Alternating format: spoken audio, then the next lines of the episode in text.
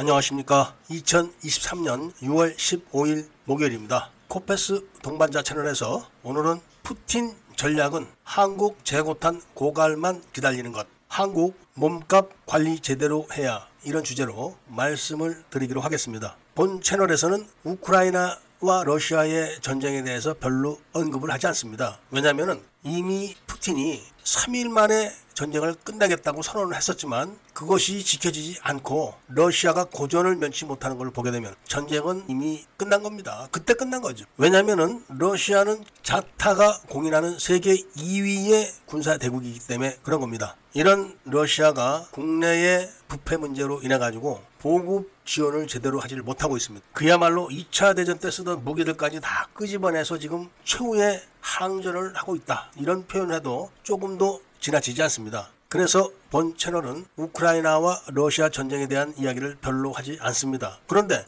가끔씩 푸틴이 한국을 거론하고 물고 늘어지거나 하는 경우가 있을 때와 또는 우크라이나에서 러시아가 잘못된 장비를 사용할 때 이런 경우에만 가끔씩 방송을 했었습니다. 그런데 이번에도 또 푸틴이 서방이 우크라이나에 무기 지원만 안 했으면 벌써 전쟁은 끝났다. 이런 이야기를 하면서 그 중에서도 한국이 많은 포탄을 지원했다는 이야기를 또 했다고 합니다. 그러면서 한국도 이제는 곧 재고탄이 고갈될 거다. 그렇게 되면 우리가 승리한다. 이런 취지로 이야기를 했다는 겁니다. 물론 지금은 우크라이나와 러시아는 총력전일 겁니다. 그리고 이런 우크라이나를 지원하는 서방 세계도 심혈을 기울이고 있습니다. 미국도 그동안 아꼈던 엑스칼리버에 대한 탄약 생산량을 늘리라고 군에 지시를 했다고 합니다. 엑스칼리버는 사거리가 100km 이상 나가고 정밀한 타격을 하는 걸로 유명합니다. 이것도 보내겠다는 겁니다. 그런데 아직 F-16 전투기는 조종사 훈련만 시키고 있지 공급을 하지 않았는데 만일에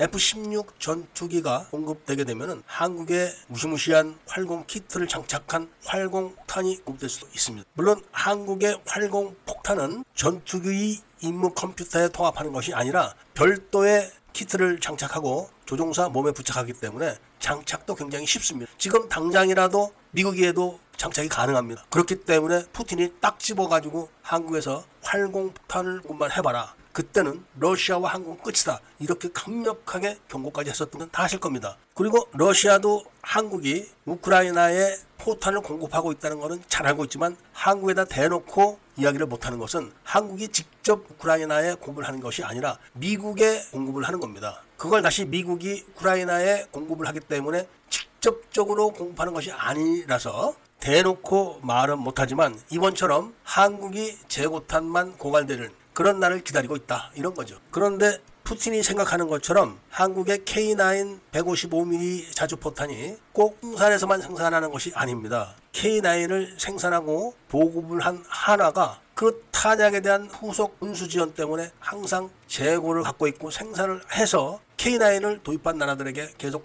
해주고 이 물량은 한국군의 재고 물량과 다른 것이고 또 미국이 요청을 하게 되면은 하나나 풍산은 언제든지 생산을 개시할 수가 있는 겁니다. 물론 푸틴이 왜 이런 걸 모르겠습니까? 심지어는 풍산의 일일 생산량이 몇 반이다. 이런 것도 다 알고 있을지도 모릅니다. 왜냐하면 러시아는 막강한 정보부를 보유하고 있기 때문에 그런 것이죠. 그렇지만 연일 패전하는 그런 소식이 러시아에 알려지고 러시아의 장성들이 막 전사를 하고 하는 소식도 알려지기 때문에 푸틴은 물에 빠진 사람이 지푸라기라도 잡는 심정으로 그런 이야기를 강요들에게 했을 겁니다. 한국이 탄약 재고만 떨어지게 되면 우크라이나가 반격을 제대로 못하게 된다. 이런 취지로 강요들에게 이야기를 한 거죠. 이럴 때 한국이 몸값 관리를 제대로 해야 됩니다. 엊그저께 중국 대사가 내정 간섭을 하는 발언을 했다가 한국 정부의 강력한 반박으로 지금 꼬리를 내렸습니다. 당연히 러시아에 대해서도 한번 주의를 줘야 될 것 같습니다. 한국이 나토보다 더 월등한 군수 생산 능력을 지금 확보하고 있기 때문에